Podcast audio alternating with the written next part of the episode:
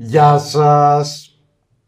Είμαστε οι σκοτεινοί πότες. Είμαι ο Κώστας. Είμαι ο Γιάννης, δεν είμαστε σκοτεινοί, αλλά είμαστε σίγουρα πότες, απόψε τουλάχιστον. Όχι, μπορεί και να είμαστε λίγο σκοτεινοί. Πώς είμαστε σκοτεινοί όταν ξεκινάς έτσι; Λέγε. Έχει μια σκοτεινιά. Ε, λοιπόν, είδαμε στο χθεσινό βίντεο το Batman vs. Robin, animated ταινία του, του, ε, του 2015.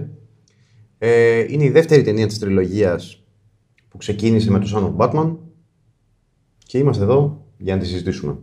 Πάμε. Πάμε. Τι είδαμε; Είδαμε το Batman vs. Robin, το οποίο εγώ το θεωρώ μια εξαιρετική ταινία. Ε, ξεκινάω ευθύς αμέσως να πω τις γενικές μου εντυπώσεις. Okay. Η γενική μου εντύπωση λοιπόν είναι ότι είναι μια εξαιρετική ταινία και εκτός αυτού, από την εξαιρετικότητα αυτής της ταινίας, πρέπει να πω ότι είναι και μια πάρα πολύ χορταστική ταινία για μένα. Okay. Είναι χορταστική ε, για πάρα πολλούς λόγους. Ε, πρώτον, είναι χορταστική διότι νιώθω ότι παρουσιάζει με πάρα πολύ ωραίο τρόπο έναν Bruce Wayne και κατά συνέπεια ένα Batman, αλλά είναι πάρα πολύ ισορροπημένη μεταξύ Bruce Wayne και Batman, κάτι το οποίο το βλέπω σπάνια. Ε, πάνε πάρα πολύ δίπλα-δίπλα οι δύο περσόνες, περπατάνε παράλληλα και δεν χάνουν βηματισμό η μία σε σχέση με την άλλη. Σου παρουσιάζει όντως λοιπόν ένα συμπλεγματικό χαρακτήρα, ο οποίος έχει δύο εκφάνσεις. Αυτό μου αρέσει πάρα πολύ. Ε, μου αρέσει επίσης πάρα πολύ το... και ο χαρακτήρας του Ρόμπιν, Παύλα Damian Wayne, που ε, πάει εξίσου παράλληλα με την άλλη του περσόνα, τον Ρόμπιν. Μου αρέσει ταυτόχρονα και η σχέση που αναπτύσσεται μεταξύ των χαρακτήρων. Οπότε, από άποψη ε, structuring, ρε παιδί configuration των χαρακτήρων, πώς υπάρχουν, πώς συσχετίζονται, ε, με χορταίνει. Ε, μου είναι πάρα πολύ χορταστικοί οι ανταγωνιστές αυτής της ταινίας, με πείθει ότι υπάρχει όντως ε, μια ομάδα η οποία είναι πάρα πολύ επικίνδυνη, η οποία έχει να, να διεκδικήσει κάτι από την Gotham και έρχεται σε μια οργανική σύγκρουση με τον Batman και είναι επίσης πάρα πολύ χορταστική και η δράση της ταινίας. Είναι χαρακτηριστικό ότι την πρώτη φορά που είδα την ταινία. Ε, και θα αποφύγω για λίγο τώρα να κάνω σύνδεση με το κόμικ. Θα βγει στην πορεία ίσως αυτό. Ε, σου δίνει, έχω, παρότι ήξερα ότι μάλλον δεν θα σταματήσει εδώ, ότι θα γίνει και το πέσιμο στην έπαυλη και όλα αυτά, ότι υπάρχουν ακόμα να λυθούν κάποιες διαφορές, να γίνουν κάποιες μάχες για να ξεκαθαρίσει το τοπίο ε, ήμουνα ήδη σχεδόν χορτασμένος. Τη στιγμή που ο Τάλων εξολοθρεύει την αυλη ε, και το γεγονός ότι υπήρχε ακόμα περισσότερο με έκανε να νιώθω ακόμα πιο χορτασμένος χωρίς όμως να με μπουκώνει. Είναι, θεωρώ ότι είναι μια πάρα πολύ χορταστική ταινία. Τελειώνει και λες ήταν αυτό που χρειαζόμουν. Okay. Η γενική μου άποψη λοιπόν είναι αυτή, χωρίς να μπλέκω πολύ με καλλιτεχνικά ακόμα ή πολύ βαθιά πράγματα για το σενάριο. Okay.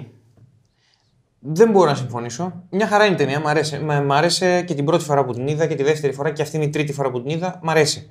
Πέρασα πάρα πολύ καλά. Μ' αρέσει πιο πολύ το Son of Batman.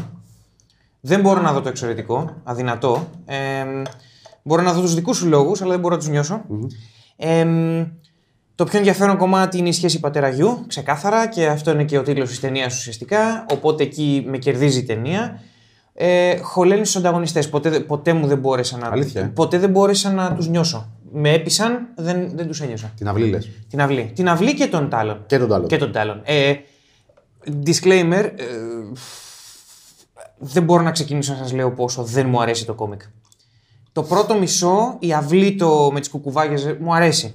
Έχει πολύ ενδιαφέρον setup. Η νύχτα με τις κουκουβάγες το θεωρώ πάρα πολύ κακό φινάλε. Δεν θα προχωρήσω σε spoiler ε, σε περίπτωση που δεν το έχετε διαβάσει. Νομίζω ότι αναγκαστικά θα πρέπει να κάνουμε κάποια spoiler. ναι. Εντάξει, δεν είναι ανάγκη να το πάμε μέσω της σύγκρισης. Απλώς θέλω να πω ότι ο ανταγωνιστής στην ε, νύχτα με τις κουκουβάγες, το κλείσιμο τέλος πάντων της φάσης με τις κουκουβάγες, δεν είναι ο Τάλων. Είναι κάτι άλλο, το οποίο το θεωρώ απέσιο. Τεράστιο πρόβλημα αυτό. Το θεωρώ κακή σαπουνόπερα και γενικότερα το όλο, πέρα από τον ανταγωνιστή, όλη, το όλο λύσιμο της, του κόμικ, της ιστορίας του κόμικ, η- όπως επίσης και όσα ακολούθησαν από το συγκεκριμένο, δεν- δεν μπορώ να μην τον αναφέρω, συγγνώμη, τον Σκοτ Σνάιντερ, ενώ ο Γκρέγκ Καπούλο έχει κάνει πολύ ωραία σκίτσα. Ο Σκοτ Σνάιντερ, η ιστορία του, το Death of the Family, ε, ό,τι έχει κάνει στον Batman, με έκανε, μου σκότωσε την επιθυμία να βλέπω Batman, να διαβάζω Batman. Δεν έχω ξαναδιαβάσει Batman εξαιτίας της ε, θητείας του Σκοτ Σνάιντερ. Alright. Και ξεκίνησε με τη νύχτα με τις κουκουβάγες. Ήδη λοιπόν το ότι έχουμε τις, την αυλή έτσι όπως την παρουσιάζει εδώ και των τάλων είναι μια μεγάλη βελτίωση. Αν το ετεροπροσδιορίσω. Αν το δω εντός της ταινίας, μου λειτουργεί σαν πρόσχημα για να μπούμε στη σχέση και στο πρόβλημα της σχέσης μεταξύ Batman και Robin και ε, Bruce και Damien, αλλά δεν μπορώ να νιώσω κανέναν από αυτούς. Δεν μπορώ να νιώσω τίποτα. Συναισθηματικά δηλαδή δεν μου δουλεύει καθόλου. Δεν γουστάρω που τους βλέπω. Μου δουλεύει που τους βλέπω. Μια χαρά. Οι μάχες είναι εξαιρετικές, δεν συμφωνώ πλήρως. Είναι από τις top 5 ας πούμε σαν animated ταινία σίγουρα, μπορεί και top 3. Αλλά οι ανταγωνιστές για μένα είναι πρόβλημα. Και ειδικά ο Τάλων. Αυτό για σε πρώτη φάση. Ωστόσο, ξαναλέω, την ταινία την απόλαυσα. Απλώς επειδή νιώ- σε αυτό το βίντεο ξέρω ότι εσύ θα, θα είσαι πολύ αγαπησιάρης, εγώ δεν είμαι τόσο, δεν μπορώ να με φέρω σε τέτοια θέση. Okay. Νομίζω ότι αν εξαιρέσουμε τον Νόλαν, είναι μάλλον Ή μία φορά που. η μία φορά που Και έχουμε διαφωνήσει ξανά. διαφωνούν αρκετά οι, Όποτε, οι δηλαδή, θέσεις την, μας. την πρώτη φορά που το έχεις δει κιόλας, θυμάμαι ότι είχες έρθει κατενθουσιασμένος. Ήσουν, δηλαδή, τώρα βλέπετε ένα Κώστα συγκρατημένο γιατί Το έχω δει πολλές φορές. αν έχω είδατε και το συζητήσει. προηγούμενο βίντεο, άλλη πρώτη κάβλα που σου έρχεται και άλλο έτσι το συνεννοήσιμο Ναι, ναι. γνώριμο σεξ. Ναι, το γνώριμο σεξ που υπάρχει Ε, μια οικειότητα που είναι ακριβώς. μεταξύ διεκπαιρεωτικού αλλά εξαιρετικού. Ναι, ναι. Του, του, της ταλπορής, ας Ναι, πούμε, ρε παιδί, του που πράγματος. έχει αγκαλιά, φιλιά, δεν έχει αυτό τον έρωτα που λες τώρα Μα, πρέπει να το τε- ζήσεις. αν- σαν να μην ανιμαλίστικο. υπάρχει αύριο. Ξέρεις ότι θα υπάρξει και αύριο, ξέρεις ότι θα ξανακάνεις σεξ με αυτή την ταινία. Αυτό, μέχρι να μην υπάρξει άλλο. Λοιπόν, Ναι, πού θα κλαις. θα- που, ναι, αυτό και μετά. Άντε βρεις παρηγοριά. Ναι, Δεν- άντε δεν βρες σ' άλλη άκου- ταινία Δεν σ' μετά. άκουα, μαν. λοιπόν, εμ, οπότε, ναι, θυμάμαι τον ενθουσιασμό σου, ας πούμε, και είχες θέσει και κάποια θέματα που αν δεν τα θέσεις εσύ θα σ- το θυμίσω εγώ. Γιατί είναι ένα πράγμα το οποίο μου είχες βάλει σαν μεγάλο παράγοντα που σου άρεσε και εγώ ακόμα δεν τον βλέπω.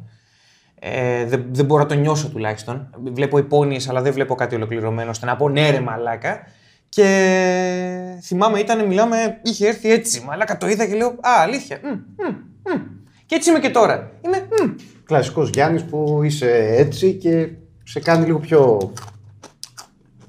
Εντάξει, παιδιά, όλοι Έτσι. έχουν τις χάρες τους. Εμένα δεν είναι μια από αυτές. Well. Πώς θες να ξεκινήσουμε; Θες να ξέρω. ξεκινήσουμε με θεματικές; Για να λίγο πιο κοντά. Απλά θέλω να με αγγίξεις, πρόσχημα είναι. Είμαι, είμαι τόσο προσχηματικός όσο δεν πάει αυτή τη στιγμή. Αλλά πρέπει να είμαστε σίγουροι για κάποια πράγματα και πάμε. Πολύ καλά. Ε, πω, θες να... Κοίτα, υπάρχουν τρεις τρόποι να ξεκινήσουμε. Καλλιτεχνικά; Καλλιτεχνικά θέλω να ξεκινήσουμε. Ας Γιατί ξεκινήσουμε καλλιτεχνικά λοιπόν. δεν έχω να πω τα κερατά μου στα καλλιτεχνικά. Ούτε εγώ. Μου αρέσει αρκετά η μουσική, δεν είναι από τις αγαπημένες μου. Είναι καλύτερο το Son of Batman. Θυμάμαι τη μουσική εδώ πέρα. Σαφώς, σαφώς. Ε, είναι αρκετά καλύτερη. Τσιμερίζει όπως σωστά είπες στο τέλος Ναι. σε κάποια σημεία.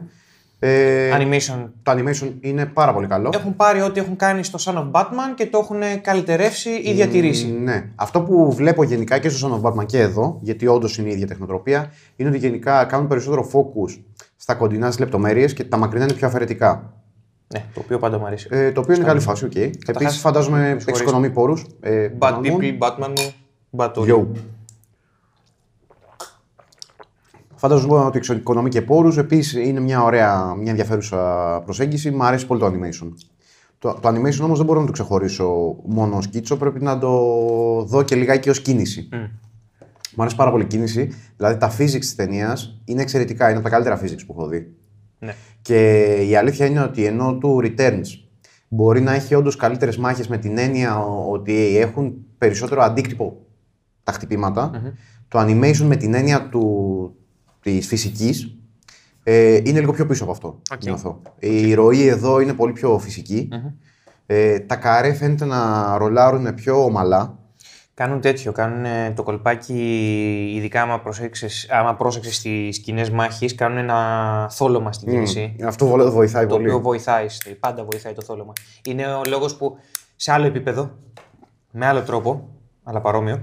Είναι ο λόγος που τα 30 καρέ ο λόγος που η τηλεόραση μας φαίνεται διαφορετική από, την, ε, από το σινεμά είναι ότι το σινεμά είναι 24 καρέ, η τηλεόραση είναι 30 καρέ, άρα έχεις περισσότερη πληροφορία μέσα στο δευτερόλεπτο, άρα λείπει αυτή η γλυκιά ηθολούρα που ξέρουμε στο σινεμά. Εδώ λοιπόν έχουν κάνει αυτή την μπουστιά την τεχνητή, οπότε η θολούρα αυτή σε βοηθάει να. Νομίζω ότι η θολούρα αυτή είναι και προσωμείωση του πώς βλέπουμε εμείς. Γιατί όταν έχουμε κίνηση πολύ, ε, θολώνει μεταξύ κίνησης και νομίζω ότι αυτή η προσωμείωση είναι ο λόγος που μας φαίνεται πιο φυσικό. Εμείς τι βλέπουμε, εμείς βλέπουμε 30 καρέ. Ε, γι' αυτό το σινεμά είναι λίγο πιο. είναι στα 24. Τώρα η θολούρα δεν ξέρω, δηλαδή. Ναι, δεν έχει νόημα να κάνω αυτό τώρα που κάνω. λοιπόν, για 5 λεπτά πρέπει να κάνουμε μια προσωμείωση. Ε, τρέξε, βασικά τρέξε λίγο. ε, Καλυτε... Α, ναι, το voice acting να μην το αμελήσω. Όχι, να μην το μιλήσουμε, το voice acting είναι εξαιρετικό. Είναι πάρα πολύ καλό. Συνεχίζω να λατρεύω τον Jason O'Mara σαν Batman. Δεν μπορώ, μου αρέσει πάρα πολύ. Είναι πάρα πολύ καλός. Ε, νιώθω ότι δεν είναι top tier Batman. Είναι κοντά στο top tier. Είναι high tier, θα πω. Είναι υψηλό επίπεδο. Top tier τώρα είναι μαλάκα. Είναι το κορυφαίο. Ε, Κοίτα, δεν είναι Peter Weller. Ε, Δεν είναι Bruce Greenwood. δεν είναι Bruce Greenwood. Under the Red σίγουρα. Hood δεν μπορώ, δεν μπορώ να τον ξεπεράσω. Τον... Ναι, ε, θεωρώ πως αυτή είναι top tier. Ο, Ε, ο Conroy είναι top tier. ο Conroy είναι top Ο tier. Conroy είναι top tier, αλλά έχω πει και στο Son of Batman και θα το επαναλάβω εδώ. Είναι πιο Batman μου ο, O'Mara παρά ο Conroy. OK, Χωρίς να αναιρώ το το δέχομαι. επίτευγμα που είναι ο Conroy, θα το λέω πάντα. Το δέχομαι. Ε, αλλά μπορώ να δω. και Το λέω με κάθε επιφυλάξη τώρα αυτό που θα πω. Ε, νομίζω ότι στην ταινία αυτή κάποιοι ηθοποιοί ίσως κάνουν λίγο καλύτερη δουλειά από τον Ομάρα. Συμφωνώ. Ενώ στο Son of Batman ήταν πιο. Πρωτα... Δηλαδή έβλεπες ότι έπαιρνε τα ενία. Ναι. Εδώ πέρα, καλά. Εδώ πέρα ο, ο Τζέρεμι Σίστο, ο Στάλλον.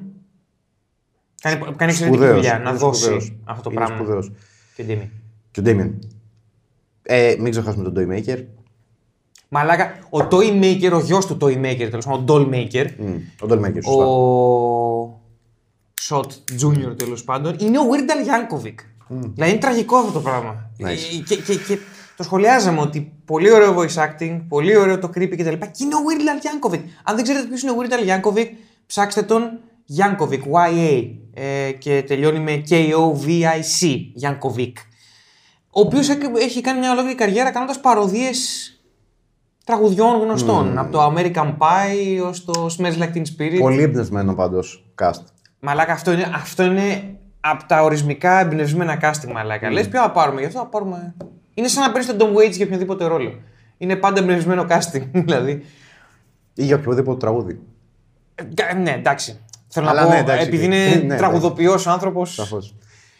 Ε, Ναι. Οπότε αυτά έχω να πω για τα καλλιτεχνικά εγώ. Είναι πολύ ωραίο το. Το voice acting με βοήθησε να ξεπεράσω κάποια θέματα που έχω με το σενάριο. Σε Έχει δύο θεματάκια Ο το Τάλλον σενάριο, μου ναι. το πούλησε, δηλαδή έκανε, ο Τζέρεμι Σίστο έκανε εξαιρετική δουλειά στο να μουσικώσει τον Τάλλον. Σε σχέ- δε- δεδομένου ότι δεν με άγγιξε Σύμφωνοι. στο χαρτί, ας πούμε. Οπότε η υλοποίησή του ήταν πολύ πιο δυνατή και το εκτιμώ αυτό. Ο Τζέρεμι Σίστο είναι ένας πολύ υποτιμημένος ηθοποιός. Ε, δεν μου άρεσε καθόλου σαν Batman στο Justice League The New Frontier. Δηλαδή τον είχα ακούσει και λέω. «Α, α, α, δεν είναι. Δεν ακούω Batman αυτή τη στιγμή. Ισχύει. Ε, αλλά τον λατρεύω σαν ηθοποιό. Θα επαναλάβω αυτό που είπα και στο άλλο βίντεο. Δοκιμάστε να δείτε μια σειρά που λέγεται ε, Six Feet Under, γραφείο κηδιών Fisher στα ελληνικά. Ε, που είναι μια πολύ γαμάτη σειρά, πέντε σεζόν. Ο Σίστο παίζει, είναι guest, δεν παίζει σε όλα τα επεισόδια. Παίζει ένα δύσκολο ρόλο και η σειρά μιλάει για το θάνατο. Γιατί είναι το γραφείο κηδιών Fisher, έρχονται κάθε μέρα σε βρίσκουν το θάνατο. Είναι, είναι εξαιρετική σειρά. σω δεν έχει την αναγνώριση που της έπρεπε. Απλά με βάση αυτό ήθελα να τη διαφημίσω λίγο. Δεν είναι Netflix, είναι Netflix. Αυτή είναι η σειρά έχει τελειώσει Παλιά. το 2000 κάτι. Είναι παλιά, είναι Alright. αρκετά παλιά. 2000 με 2005, κάτι τέτοιο. Alright. Okay. Τώρα, αν, αν μπορείς να τη βρεις Netflix, δεν το γνωρίζω. Αυτό. Okay. Οπότε, τι θέλεις να πιάσουμε, θες να πιάσουμε. Νιώθω ότι δεν, δεν νιώθω ότι έχει κάποιο νόημα να πιάσουμε ιδιαίτερα τους χαρακτήρες εδώ, γιατί ε, όπως είπες πριν πολύ σωστά, η σύζευξη των χαρακτήρων και το στήσιμο των χαρακτήρων εδώ νομίζω είναι πρωταγωνιστής, οπότε δεν ξέρω αν μπορώ να μιλήσω για τον Batman ξέχωρα από τον Robin, τον Τάλλον ξέχωρα από τον Ρόμπιν κτλ. Σωστά. Εδώ δεν μπορείς να μιλήσεις για χαρακτήρες ανεξάρτητους, αλλά μιλάς για σχέσεις. Είναι βασισμένο σε σχέσεις. Ο τίτλος της ταινίας είναι μια σχέση.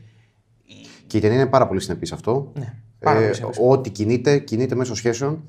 Ε, οπότε, μάλλον έχεις δίκιο ότι δεν μπορείς να μιλήσεις ανεξάρτητα για χαρακτήρες. Ε, το οποίο βέβαια υποδηλώνει ότι μιλώντας για σχέση χαρακτήρες- χαρακτήρων, πρέπει να πάει χέρι-χέρι με το σενάριο αυτό. Ναι, ας το πιάσουμε συνολικά γιατί είναι ένα πολύ γερο, γεροδεμένο σενάριο. Αυτό το δίνω. Ε, μ, εντάξει, ξεχωριστά μπορούμε να πάρουμε τον Anton Schott, τον ε, Dollmaker, που οκ, είναι ένας Δεν έχουμε πολλά να πούμε. Δεν έχουμε πολύ να πούμε. Ένας πάρα πολύ ορεκτικός κακός, ας πούμε. Ε, δηλαδή, τι θέλανε, θέλανε έναν αποτελεσματικό τύπο να κρατήσει μια σκηνή δράσης στην αρχή και να τον κάνουν όχι τον, Toymaker του μπαμπά σας, ας πούμε. Και κάναν τον Dollmaker, ο οποίος είναι ένα creepy πράγμα. Σπρώξαν το όριο του κατάλληλο των 13 όσο μπορούσαν. Δεν ξέρω αν η ταινία είναι κατάλληλη ανά το 13 ή ανά το 18. Ρε φίλε, κρατάει καρδιά που χτυπάει στο χέρι του. Ε, για λίγο, εντάξει. Μπορού, θα μπορούσε να είναι και. ξέρω εγώ. Οκ. Να δώσετε το παιδί σας στο Γιάννη Ζουβελίκη να το διαπαιδαγωγήσει. Σας παρακαλώ, όχι. λοιπόν. όχι για εσά, για μένα. ε, ναι. Ήταν, μου ήταν πλήρως λειτουργικός, βασικά το λατρεύω. Λατρεύω το σχεδιασμό του, λατρεύω το γράψιμό του, λατρεύω αυτό που έκανε στα παιδάκια. Όχι το λατρεύω στην πραγματική ζωή. Ε, Σαν αποτελεσματικότητα κακού τέλος πάντων, ρε παιδί μου. Δεν είναι ότι έχω μια φωτογραφία του, του Dollmaker δεξιά πάνω το κρεβάτι μου, ας πούμε, με ένα κεράκι μπροστά και κάθε βράδυ. Δεν λέω, δεν το έχω αυτό, δεν το κάνω. Αυτός σε Γενικά, όταν ένας άνθρωπος αναφέρει σε κάτι τόσο συγκεκριμένα, πάει να πει ότι δεν το κάνει. Όχι, δεν το κάνω, παιδιά. αυτό σας λέω. Λοιπόν, ε, μιας και μιλάς για τον Dollmaker, θέλω να πω ότι είναι εξαιρετική σκηνή εισαγωγής. Γιατί μου δουλεύει πλήρως με διάφορους Πρώτον, γιατί έχεις δίκιο ότι εισάγουν έναν κακό ο οποίος πραγματικά πουσάρει τα όρια της ασθένειας αρκετά ώστε να βγάλει μια σκοτεινιά στην αρχή. Αλλά αυτό δουλεύει πάρα πολύ και σεναριακά για να εισάγει την πρώτη σύ- μεγάλη σύγκρουση του Batman με τον Robin. Ε, διότι αν ήταν κάτι πολύ πιο ανάλαφρο, ε, ο Batman ενδεχομένως να μην είχε τόσο μεγάλο κίνητρο να πιστέψει ότι ο Robin θα έφτανε στο σημείο να του ξερίζώσει την καρδιά. Το γεγονός ότι είναι τόσο ακραίος αυτός ο τύπος που πρακτικά είναι ένα επίγειο ε, pinhead, ε, κάνει κόλπα Hellraiser στα παιδιά. Δηλαδή αυτό, αυτά γίνονται στο Hellraiser 2. Επίσης, στη σκηνή αυτή ε, βάλανε ένα κακό ο οποίος πειράζει παιδάκια και έρχεται ένα παιδάκι να τον αντιμετωπίσει. Είναι πολύ σημαντικό. Πολύ σωστό αυτό. Ε, οπότε η πρώτη του σύγκρουση, εμένα με πείθει ότι ο Batman ε, μπορεί να πιστέψει ότι ο Robin μπορεί να έφτασε σε αυτό το σημείο με αυτόν τον τύπο. Εύκολα, διότι ο Batman κάπου μέσα του θα έλεγε Α, είναι από αυτά τα σκουπίδια που θα σκότωνα άμα δεν είχα τον κώδικα. Σωστά. Οπότε ο Ρόμπιν που δεν έχει τον κώδικα, μια χαρά μπορεί να πιστέψει ότι το έκανε. Είναι πολύ συνεπές. Η χρήση του, του Dollmaker εδώ λοιπόν μου φαίνεται πολύ σωστή. Ε, με πείθει συναισθηματικά και είναι και πάρα πολύ σκοτεινή, σου δίνει ένα τόνο για την ταινία. Για το τι ακολουθεί. Υπό μία έννοια, αυτή η ταινία μαλάκα είναι πολύ πιο. Όχι, υπό, βασικά υπό κάθε έννοια. Είναι πολύ πιο σκοτεινή από το Son of Batman. Ε, Ε, το Son of Batman είναι, παιδι... είναι παιδική χαρά με πολυβόλα. Αυτό εδώ πέρα είναι. εντάξει, έχει και κάποιες ακρότητες στο Son of Batman, αλλά καμία σχέση Μαλάκα, οι με αυτό που ακρότητες συμβαίνει εδώ. έχουν να κάνουν με τη μάχη. Με τις μάχες. Δεν έχουν να κάνουν. Εντάξει, με... ε, δείχνει τον καμένο Ra's al Ghul. Εντάξει. Ναι, οκ. Εδώ μιλάμε για συναισθηματική ακρότητα. Ναι, ναι. Γενικά μιλάμε για συναισθηματικές ακρότητες σε κάποια σημεία. Mm. Οπότε. Ένας άλλος ξεχωριστός χαρακτήρας που δεν νιώθω ότι έχει την άμεση σύνδεση, ενώ στο προηγούμενο έχει πιο άμεση σύνδεση, είναι ο Dick. Υπάρχει μια σύγκρουση μεταξύ Damien και Dick στην εκπαίδευση που παρασοβαρεύει, που λέει ότι εγώ είμαι ο γιος, εσύ είσαι ο θετός. Ε, είναι το μόνο που και τα συμβαίνει, λοιπά, βέβαια. αλλά είναι με λόγια. Δεν, δεν έχει αντίκρισμα στο σενάριο. Στο στην Son of πλοκή. Batman είναι πολύ πιο ισχυρή η σύγκρουσή τους. Ακριβώς. Δεν είναι ενταγμένο στην πλοκή εδώ τόσο πολύ. Ο Ντίκ είναι η γκουβερνάντα που στο τέλος κάνει αυτό που ξέρει να κάνει καλά. Εδώ βέβαια η ταινία κάνει επίσης κάτι πολύ σημαντικό. Τη λύνει αυτή τη διαφωνία. Και τη λύνει με το βάζοντας τον Ρόμπιν να νικάει τον Nightwing. Ναι. Λέει ότι, οκ, είμαι αίμα, σου έσπασα τα μούτρα, νίκησα. Ναι, αλλά έχασε. Ποιος έχασε; Ο Ρόμπιν. Ε, Νίκησε τη μάχη. Νίκησε τη μάχη. Ναι, αλλά ήταν συμβολική αυτή η μάχη. Αυτό θέλω να πω ότι συμβολικά έχασε, διότι ουσιαστικά ενέδωσε στη βία. Καταλαβες, δηλαδή ε, έκανε και ο ίδιος ένα βήμα προς την πλευρά του Τάλων ε, με αυτή τη μάχη. Στην πορεία. Ναι, αλλά αυτή η μάχη βοήθησε. Ε, Παίρνοντας. Ρε παιδί μου, πώς να το θέσω, λέγοντας ότι είμαι ο γιος και παίρνοντας το σαν τίτλο πάνω του αυτό το πράγμα, η απογοήτευση του ήταν ακόμα μεγαλύτερη όταν ο Batman τον απέρριψε. Βασικά χωρίς εισαγωγικά τον απέρριψε. Διότι ε, σκέψου, σκέψου από τι, βά- σε τι βάθρο έβαλε τον εαυτό του και από ποιο βάθρο έπεσε. Ε, Οπότε ουσιαστικά ναι, κέρδισε τη μάχη. Εντάξει, μπορώ να συμφωνήσω με αυτό που λες. Ε, εγώ περισσότερο δεν αναφέρομαι στα γεγονότα, αλλά αναφέρομαι ε, στη μεταξύ τους αντιπαράθεση. ότι από εκείνο το σημείο και μετά νιώθω ότι ο, ο Dick ή ο Nightwing αποδέχτηκε ότι όντως ισορροπεί. Μμ, Εντάξει, OK. OK. Ε, με έναν τρόπο δηλαδή, εμένα συναισθηματικά μου απεικονίζει ότι λύνεται μεταξύ τους η αντιπαράθεση, ότι ο ένας είναι θετός γιος και ο άλλος πραγματικός γιος. Που βέβαια εμένα μου φαίνεται λίγο ψευδές αυτό, τι είναι πραγματικός γιος και τι θετός. Αλλά με τους όρους που το βάζει η ταινία, ε, μπορώ να το δεχτώ. Ναι, κοίταξε, το, ε, τώρα που το λες το κάνει σε δύο σημεία αυτό. Όταν νικιέται ο Ντίκ ε, λέει ότι. Ναι, είμαι- είσαι όντως ο γιος του είσαι πατέρας όντως ο γιος του πατέρας σου και σε ένα άλλο σημείο που λέει ο Ντίκ ότι και εγώ έβγαινα από την έπαυλη στο άκυρο και του έλεγε δεν είναι το ίδιο. Οπότε ουσιαστικά υπάρχει ένας διαχωρισμός και νομίζω ότι πολύ, μικρό, πολύ, πολύ, πολύ μικρή ανάπτυξη χαρακτήρα για τον Ντίκ ότι αποδέχεται ότι ξέρεις κάτι, ναι, δεν, είμαι, ο- δεν, δεν, δεν τρέχει και τίποτα. Ναι, αυτό. Αυτό. Αλλά μου αρέσει γιατί δεν, δεν το αφήνει αυτό να αιωρείται. Μου αρέσει ότι κάπως Ναι, fair enough. έστω ασχολείται λίγο η ταινία στο να κλείσει. Fair enough. Αυτό το κεφάλαιο. Ναι, ναι.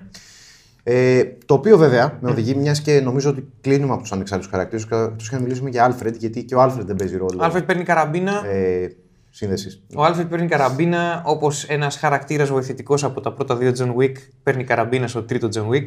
OK, Και ναι. είμαι πολύ ευχαριστημένος με αυτό. Ε, ο Άλφρεντ είναι αυτός που ήταν και στο ένα. Παίρνει μια σοβαρή απόφαση εδώ πέρα, αυτό που είχες Πολύ πει σημαντική. εσύ. Ε, ότι αψήφισε τον Batman. Αυτό που πρέπει να κάνει ο Άλφρεντ που και που. Τον θέλουμε έτσι. Τον ε, θέλουμε εσύ και έτσι. εγώ.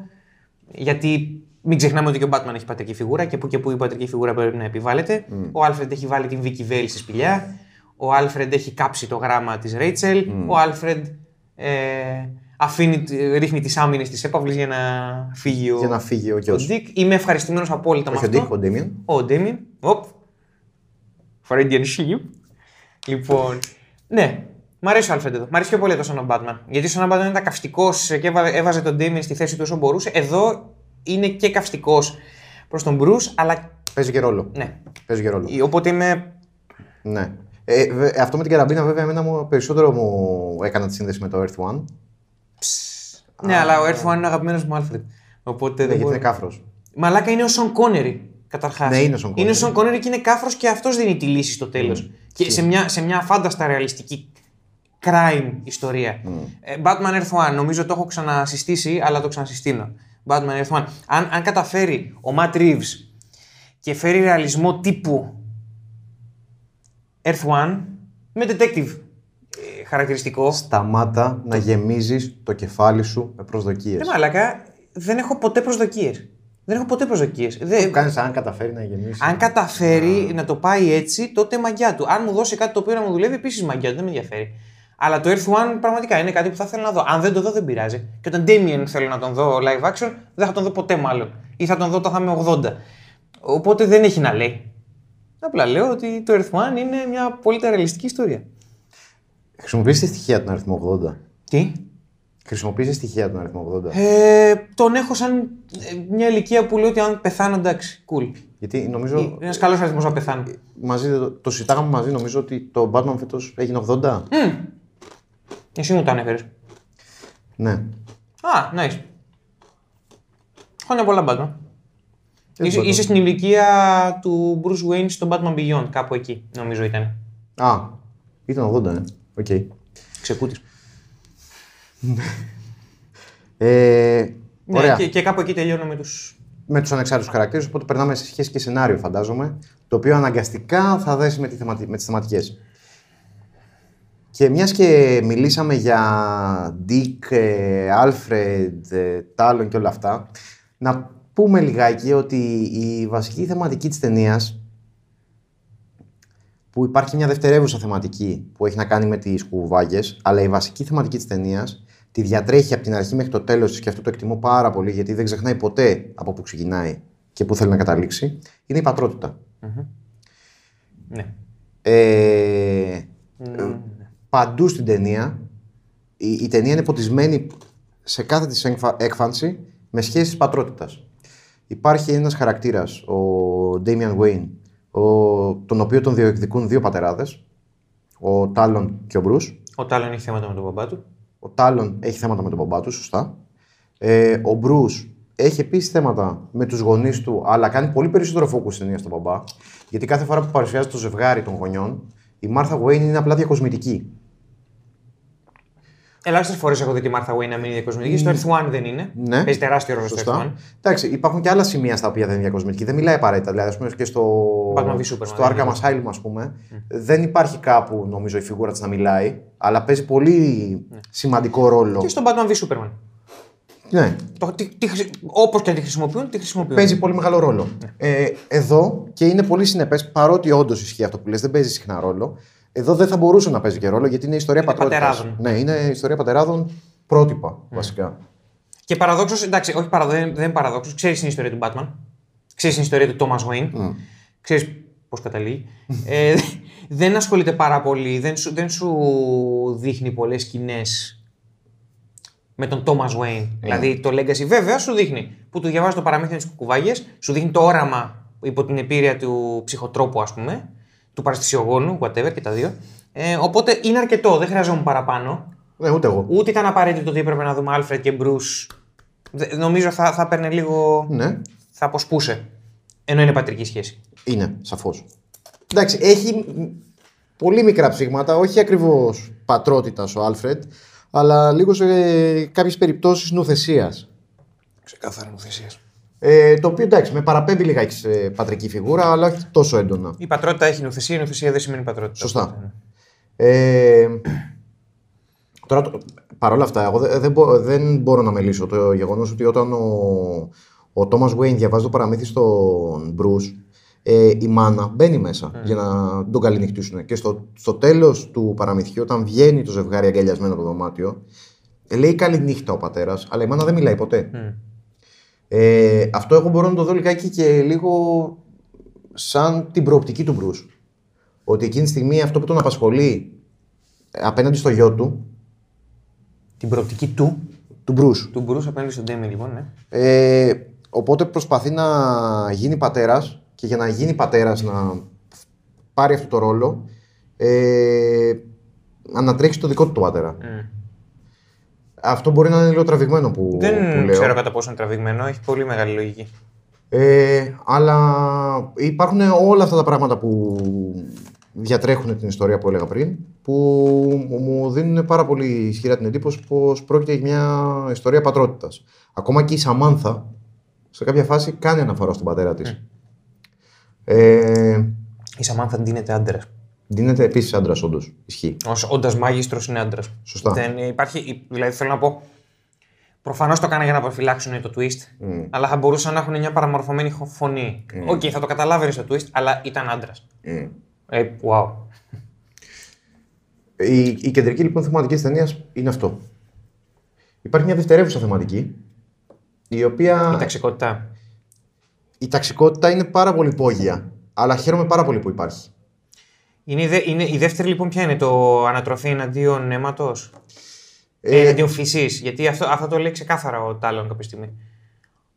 Και, και ο Μπρου το λέει. Δηλαδή, ο Μπρου λέει στον Ντέμιεν: είμαστε, Πρέπει να είμαστε ανώτεροι από τα βασικά ενστικτά μας, και άλλος του λέει: Εμπιστεύει τα ενστικτά σου. Είναι ξε... Σωστά. Δηλαδή, του, είναι η μάχη για την ψυχή του Ντέμιεν και ως πατέρας και θετός πατέρας, μάλλον wannabe θετός πατέρας, αλλά ο, η μέθοδος, ο καταλήτης είναι τα ένστικτα. Σωστά. Ο ένας λοιπόν μεγάλωσε, ο Ντέμιεν μάλλον, μεγάλωσε με το να εμπιστεύεται τα βασικά του ένστικτα. Να τα καλλιεργεί. Ο άλλος, ο Τάλων, επίσης μεγάλωσε με ένα πατέρα ο οποίος δεν μπορούσε, δεν ήταν σε θέση να του δώσει κάτι πέρα από τα ένστικτα και να τα χρησιμοποιεί για να κλέβουν. Και ο Μπρου, μέσα στην αρρώστια του, παλεύει να είναι πάνω από τα βασικά του ένστικτα. Σωστά. Βασικά έχεις τελείως δίκιο. Οπότε βλέπω δύο δευτερεύουσες θεματικέ. Οπ. Συμφωνώ τελείως με αυτό που λες. Ε, οπότε, ναι, ε, υποθέτω ότι οι δευτερεύουσες θεματικές εισάγονται μέσω της αυλή. Ε, όπου η μία έχει να κάνει με την πάλη για την Gotham. Γιατί εδώ παίζει πολύ μεγάλο ρόλο η Gotham. Έστω και καταλητικά για να αναδείξει τη σχεση Ε, Προσχηματικά πατέρα εννοείς. γονιού. Α, καταλητικά. Okay. Ναι. Ότι okay. λειτουργεί σαν καταλήτης, όχι σαν διακύβευμα ακριβώς.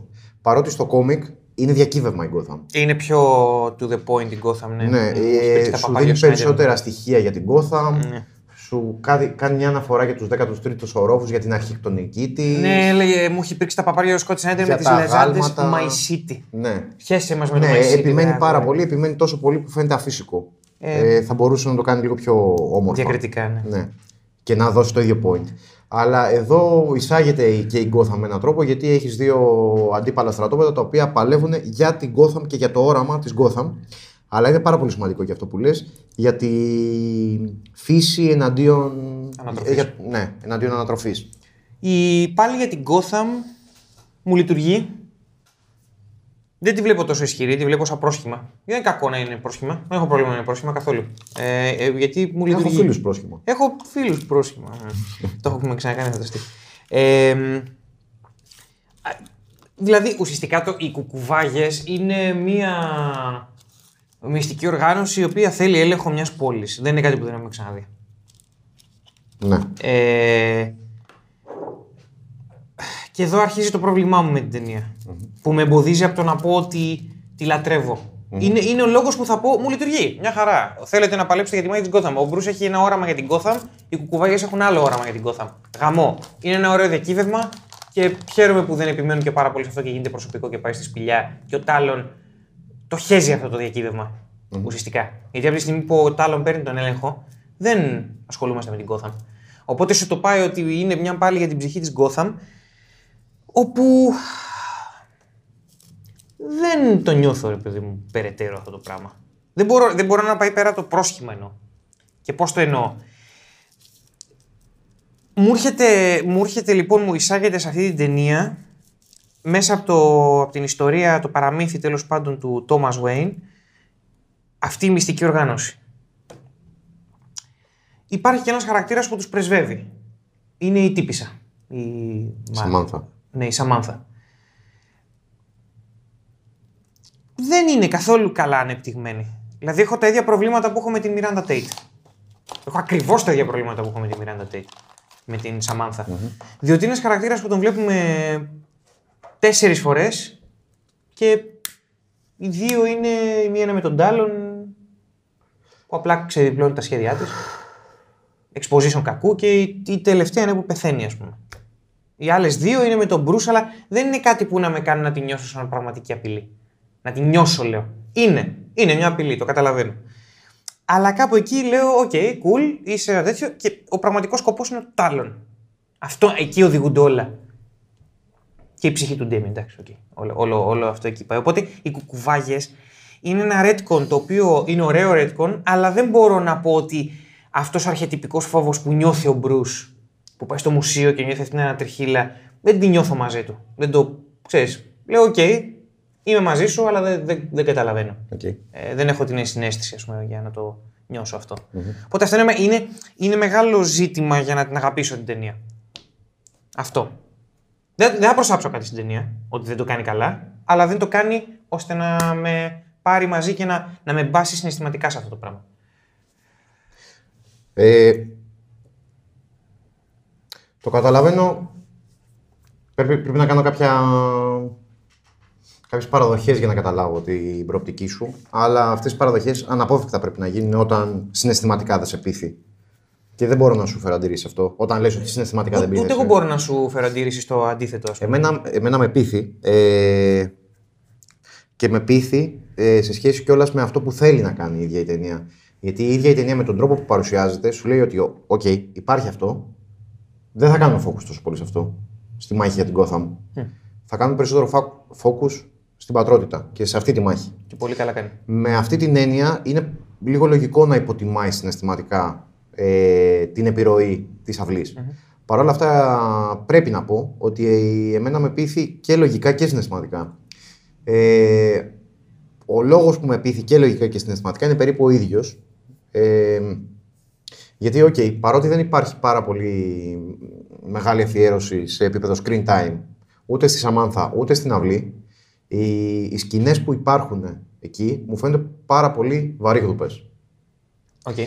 Ο τρόπος με τον οποίο παρουσιάζει την αυλή, ακόμα και αν το δεις σκηνοθετικά και μόνο, δηλαδή ε, γεωγραφικά, ε, τοπολογικά, πώς είναι τοποθετημένοι ο κόσμος, με ποιο τρόπο επιλέγουν να παρουσιαστούν στον Bruce Wayne, ε, δίνει μια βαρύτητα. Δίνει επίσης μια αίσθηση ε, μασονίας. Δηλαδή, η καταφανώς είναι μασόνοι αυτή η τύπη. Το γεγονός λοιπόν ότι το συνδέει με κάτι το οποίο είναι ευρέω διαδεδομένο, αμέσως αμέσως είναι ένα shortcut ε, για να σου δώσει μια, μια αίσθηση, μια εικόνα. Και θεωρώ ότι αυτό είναι αρκετά έξυπνο σαν προσέγγιση. Είναι οικονομικότατο. Ναι, γιατί χρησιμοποιεί μια γνώση που έχεις για ένα θρύλο στην πραγματική ζωή, ώστε να σου πει ότι χρησιμοποίησε τη γνώση που έχεις για αυτό το θρύλο για να νιώσεις το πόσο βαρύ είναι αυτό που συμβαίνει εδώ. Αυτό εμένα μου δουλεύει πάρα πολύ. Okay. Ε, η σύνδεση που μπορώ να κάνω. Μου δουλεύει επίσης το γεγονός ότι το σενάριο είναι γραμμένο με έναν τρόπο που είναι πάρα πολύ συνεπής, ώστε τα, τα βήματα που, που, γίνονται να μπορείς να ανατρέξεις σε παρελθοντικές σκηνές που σου έχει παρουσιάσει και να πεις Α, αυτό μου το έχει ξαναδείξει. Δηλαδή, τι θέλω να πω. Θέλω να πω ότι όταν η αυλή απαγάγει τον Bruce Wayne για να του κάνει την πρόταση ότι έλα μαζί μας, έχει προηγηθεί το δείπνο μεταξύ του Bruce Wayne και της Samantha, όπου ο Bruce Wayne έχει δείξει το όραμά του στη Samantha. Οπότε με έναν τρόπο δικαιολογείται το να γυρίσει η αυλή και να πει Bruce Wayne, βλέπουμε ότι έχεις ένα όραμα για την πόλη, βλέπουμε ότι είναι μεγάλο επίβολο, βλέπουμε ότι θες να επιβάλλεις τη βουλή σου στην πόλη, ανήκει σε εμάς. Δεν βγαίνει από το πουθενά. Υπάρχει μια σειρά, έχουν σχέδιο, νιώθω ότι είναι όντως παντού. Το νιώθεις αυτό, ε; Το νιώθω, ναι. Okay. Εκεί, το... εκεί σίγουρα το νιώθω. Το νιώθω γιατί πρώτα απ' όλα ε, η τύπησα καταφέρνει να πιάσει γκόμενο τον πιο πλούσιο άνθρωπο ενδεχομένως Gotham. Το καταφέρνει. Ε, έχουν headquarters τα οποία είναι κάτω από την πόλη και τα έχουν ρε παιδί μου. Δηλαδή ελέγχουν ό,τι συμβαίνει κάτω από την πόλη. Αυτό με κάνει να νιώθω. Okay. Ε, φαίνεται ότι έχουν πόρους. Ε, έχουν στρατό. Είναι οι πλούσιοι της Gotham. Και είναι και οι πλούσιοι της Gotham. Εμένα όλα αυτά αρκούν για να με πείσουν. Για να πω, oh, OK. Okay. Εδώ μιλάμε για μια αρχαία κοινότητα η οποία κάποια στιγμή διαλύθηκε, επανασυστήνεται τώρα και άμα πάρουν τον έλεγχο, τη γαμίσαμε. Okay. Ε, αυτό το νιώθω πραγματικά. Okay. Ε, Όντως δεν έχει πολύ screen time και ε, σε έναν βαθμό μπορώ να καταλάβω πώς δεν σε πείθει. Απλά εγώ επειδή μπήκα πολύ συναισθηματικά. Διόρθωση. Δεν είπα ποτέ ότι δεν με πείθει. Συναισθηματικά. Είπα. Α, ναι. Ναι, συναισθηματικά. Λογικά ε, δεν είπες ποτέ ότι δεν σε πείθει. Είμαι, δηλαδή... είμαι εκεί. όλα όσα έχεις εξηγήσει είναι το γιατί με πείθει λογικά, λογικά πλήρως. Απλά για τους ίδιους λόγους, εμένα με πείθει και συναισθηματικά. Okay. Το ακολουθώ το ταξίδι αυτό. Εγώ, ας πούμε, ο τρόπος που το βλέπω. Τώρα εντάξει, απλά παραθέτουμε τους τρόπους που το βλέπουμε ε, βλέπω εξαιρετικούς κακούς James Bond. Λέω μαλάκα, αυτού, αυτή, είναι, αυτή είναι το Spectre. Αν έχεις δει την ταινία με τον Daniel Craig το Spectre. Δεν το έχω δει. Είναι πραγματικά τους έβλεπα και λέω: Οι μισοί είναι στι σκιέ, παιδί μου, είναι, θα μπορούσαν να έχουν μάσκα mm. κουβάγια. Αλήθεια θα μπορούσαν να έχουν μάσκα κουβάγια. Ήταν το ίδιο αποτελεσματική λογικά, το ίδιο αναποτελεσματική για μένα συναισθηματικά. Λέω: Τους βλέπω και γι' αυτό δεν μου δουλεύει πλήρως και το Spectre, ας πούμε. Για τους ίδιους λόγους. Διότι μου παρουσιάζουν μια μυστική κοινωνία που λες κάποια έστω εσύ τώρα. Έστω ότι η τύπησα πιάνει τον πιο πλούσιο άντρα της Gotham γκόμενο. Έστω ότι έχουν αρχηγείο κάτω από την πόλη. Έστω ότι έχουν μια στρατά, στρατιά από ζόμπι. Υπέροχα όλα.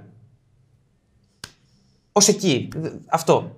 Εσύ μπήκες λοιπόν συναισθηματικά και, και σε, σε έπιασες κατευθείαν. Εγώ δεν. Okay. Δεν είναι τέτοιο. Αλλά ως εκεί δεν είναι κάτι άλλο, είναι το πώς το. Πάντως αυτό κάνει πολύ μεγάλη διαφορά στον τρόπο που βλέπουμε την ταινία. Ξεκάθαρα. Σαφώς. Ξεκάθαρα. Ε, Ταυτόχρονα, εμένα προφανώς με επηρεάζει και λίγο η θεματική που, που εισάγει. Η ταξικότητα. Ναι, για τις πλούσιες κοινωνίες που προσπαθούν να. για, τη, για, τη, για τις πλούσιες κοινότητες που προσπαθούν να ελέγξουν κοινωνίες. Mm. Και έχει πάρα πολύ μεγάλο ενδιαφέρον ότι εδώ συγκρούνται πλούσιοι για μια κοινωνία. Mm. Το οποίο είναι πολύ ενδιαφέρουσα αποτύπωση της πραγματικότητας.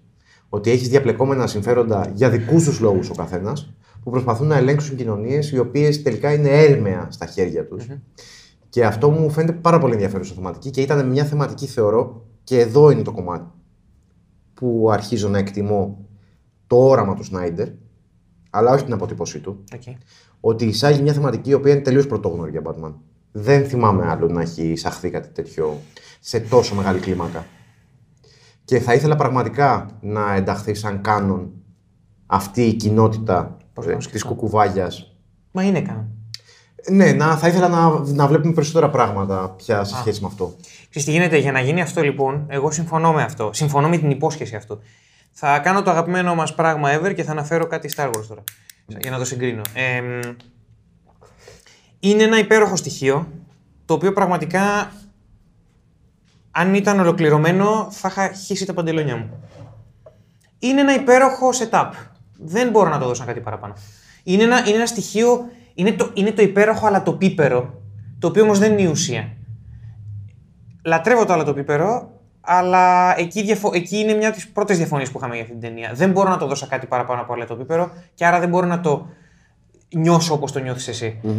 Πουχού, στην αγαπημένη ταινία όλων μας, το Last Jedi, ε, υπάρχει ένα σημείο που ο χαρακτήρας του Μπενίτσιο Ντελτόρο λέει στον Φιν ότι α, βγάζει κάτι ολογράμματα και λέει Α, ο τύπος που είχε αυτό το σκάφος εδώ πέρα, αφού είχαν φύγει από το καζίνο, αυτός ο τύπος που είχε το σκάφος εδώ πέρα πουλάγε όπλα στους κακούς. Και δείχνει ένα TIE Fighter. Και βγα... αλλάζει το ολόγραμμα και δείχνει και ένα X-Wing και λέει Α, και στους καλούς. Αυτό δεν μπορώ να το χρησιμοποιήσω υπέρ της ταινίας. Με την έννοια ότι είναι ένα υπέροχο αλατοπίπερο, μαλάκα μόλις εισήχθη το στοιχείο ότι παίζει ότι οι πλούσιοι ελέγχουν και τη, και τη ε, αντίσταση και το πρώτο τάγμα Και δεν το κάνεις τίποτα. και δεν το κάνεις τίποτα.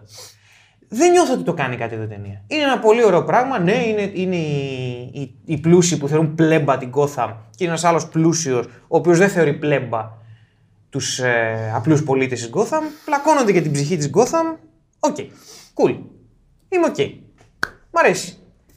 Δεν μπορώ να το πάω παρακάτω, ας πούμε, και να πω ότι κοίτα να δεις τι βάθος βγάζει αυτή η ταινία. Οκ. Χρειαζόταν ει- ειλικρινά και έρχομαι πάλι στις ε, κουκουβάγιες. Εκτιμώ την οικονομική αφήγηση, αυτό που κάνανε, κάνανε ένα, μια, μια μυστική κοινωνία από το πουθενά να δουλέψει. Ήθελε άλλη μια ταινία. Ήθελε άλλη μια ταινία. Δεν μπορώ να διαφωνήσω σε αυτό που λες. Ή- Έχει, σου, σου συστήνει δύο υπέροχα στοιχεία τα οποία τα βάζει μέσα ώστε να είναι λειτουργικά το σενάριο, μαλάκα είναι πραγματικά για μελέτη. Γιατί σε 80 λεπτά, μαλάκα σου συστήνει τόσα στοιχεία και τα κάνει να μην είναι χαόδη. Μπράβο τους. Μπράβο τους που το κάνανε αυτό. Αλλά είναι πολλά ωραία. Όχι what if, ε, έστω. Αλλά δεν, δεν μου το πάει μέχρι τέλος κάποιο από αυτά. Ε, μάλλον πέρα την πατρότητα εννοείται. Εγώ δεν μπορώ να κατηγορήσω αυτή την ταινία γι' αυτό. Μπορώ να κατηγορήσω το Bad Blood γι' αυτό. Ο- Το Bad Blood θα πρέπει να είναι κάτι άλλο. Αλλά θα φτάσουμε εκεί. Θα φτάσουμε εκεί. Βέβαια, νομίζω ότι το όραμα από την αρχή ήταν για να καταλήξει το Bad Blood. Δεν ξέρω. Φαντάζομαι, δεν μπορώ να φανταστώ ότι απλά είπανε γιόλο. Έχω την εντύπωση, απλώς έχω την εντύπωση ότι αν είχαν σπάσει αυτή την ταινία τύπου ε, Court of Owls και Night of the Owls, τύπου τέτοιο, και το νούμερο 3 ήταν το Night of the Owls και κλείναμε προς τον Τάλον και η πρώτη ταινία ήταν παντού σημάδια ότι αυτοί οι άνθρωποι ελέγχουν την Gotham. Εσένα σε έπεισε, εμένα δεν με έπεισε, ενώ ε, Οκ. ε, σε- πάλι συναισθηματικά τα τα Ναι, ξαναλέω. ναι. Αν, αυτή, αν η πρώτη ταινία είχε αφιερωθεί σε αυτό και η δεύτερη ταινία ξεκίναγε με τον. η τρίτη ταινία τέλος πάντων. Ξεκίναγε με, τον, με τη δολοφονία του, της αυλής και τα λοιπά και τα λοιπά και πηγαίναμε ξαφνικά στα προσωπικά Talon Robin Batman, νομίζω ότι θα ήταν πιο απλωμένο, θα υπήρχε περισσότερος ε, χώρος, ας πούμε, να, να αναπτυχθούν και να αναπνεύσουν αυτές τις θεματικές. Η ταξικότητα θα ήταν μια ολόκληρη ταινία. Σκέψου το αυτό. Σκέψου τι ωραίο που θα έχει απλωθεί αυτό το πράγμα. Ναι, κοίτα, εντάξει, δεν μπορώ να διαφωνήσω με αυτό που λες. Αυτό Θα μπορούσε να γίνει καλύτερα να γίνει πιο βαρύ, πιο. εγώ θα το νιώθα και θα, τα, θα, Συμπαγές. έλεγα, θα έλεγα δώσ' το μου, φέρ' το μου. Ναι, θα ήταν πιο συμπαγές, όντως. Ε, όχι, συμπαγές είναι. Ναι, πιο... πιο ολοκληρωμένο. Πιο βαρύγδουπο που Ναι. πες και εσύ τη λέξη. Αυτό είναι η μόνη μου τέτοια, ας πούμε. Γιατί είναι μια ολόκληρη κοινωνία, ρε πούστη μου. Και είναι μια κοινωνία η οποία είναι και. ο- Δεν είναι απλά ότι είναι μια κοινωνία, γιατί εντάξει, είναι υπερκακή. Wow, ε, League of Assassins, στα αρχίδια μας. Η διαφορά είναι εδώ πέρα ότι έχουν μπει στους εφιάλτες του Bruce Wayne. Έχουν συνδεθεί με τη δολοφονία των Waynes. Και ας μην είναι υπεύθυνοι για τη δολοφονία των Waynes. Είναι πολύ σημαντικό αυτό και είναι πολύ έξυπνο. Θα το δώσω αυτό στον, Σνάιντερ. είναι. Πονάω. Αν, αν, αν, Έσφιξε λίγο το τέκιο. ε, έσφιξα το δόντιο γιατί πρα- πραγματικά σας λέω. Ο άνθρωπος με έκανε να σταματήσω να διαβάζω comics Batman. Τώρα τι να σας πω. Ε, τι, τι άλλο να πω. Εμ, συνδέεται συναισθηματικά και όχι σαν πλοκή με την ιστορία της δολοφονίας των Wayne. Είναι πολύ ωραίο αυτό να το κάνεις, να, να, να πατάς. Να, να, να, χω- να ακροβατείς ανάμεσα σε αυτό το point και να μην το πατάς ποτέ Όντως, όντως. Αυτό το ρέτικο να είναι τόσο έξυπνο και λειτουργικό. Ε, του άξιζε άπλωμα. Του άξιζε άπλωμα. Αυτό, τίποτα παραπάνω. Πάντως έχει και μια φυσικότητα αυτό. Το γεγονός ότι έχεις τη σύνδεση αυτή με κάποιο περίεργο τρόπο, όντως συμβαίνει αυτό που Μεταφυσικό. έχεις στο νου σου. Ναι, είναι μεταφυσικό. Αλλά δεν ισχύει αυτό που νόμιζες. Αλλά ισχύει κάτι άλλο με την ίδια κοινωνία. Και αυτό είναι πολύ, έχει πολύ φυσικότητα. Είναι, είναι φυσικό διότι το, το, το βιώνει ένα δεκάχρονο. Όταν το δεκάχρονο λοιπόν είναι σε φάση ότι κάποιος σκότωσε τους γονείς μου. Είναι αυτή, δεν είναι αυτή, είναι, αλλά εμένα τώρα είναι φιάλτες αυτή. Είναι, πολύ, είναι, είναι εξαιρετικό setup και του αξίζει καλύτερο payoff. Μμ. Αυτό μόνο. Οκ, εντάξει. Δεν του άξιζε η Talia. Τέλος πάντων, αυτό είναι για μετά. για τον Bad Blood. Κοίτα, θα, θα δεχτώ ότι όντως με τον τρόπο που το θέτεις θα μπορούσε να γίνει καλύτερο. Η διαφωνία μας είναι ότι εγώ το θεωρώ ήδη εξαιρετικό. Οκ. Εσύ το θεωρείς καλό, αλλά όχι εξαιρετικό. Ναι. Οκ, σε αυτό διαφωνούμε. Ε... Εντάξει, Μα- εσύ, εσύ είσαι και εγώ, όπως εγώ ας πούμε, που που έχω μια ταινία η οποία δεν το κάνει πολύ καλά. Ε, το Indiana Jones 4. Εγώ λατρεύω το Legacy. Οπότε το Indiana Jones έχει γιο. Στο spoiler. Στο Indiana Jones 4. Πρόσεξε. Είναι ένα στοιχείο το οποίο εκτιμώ, αλλά δεν το κάνει καλά.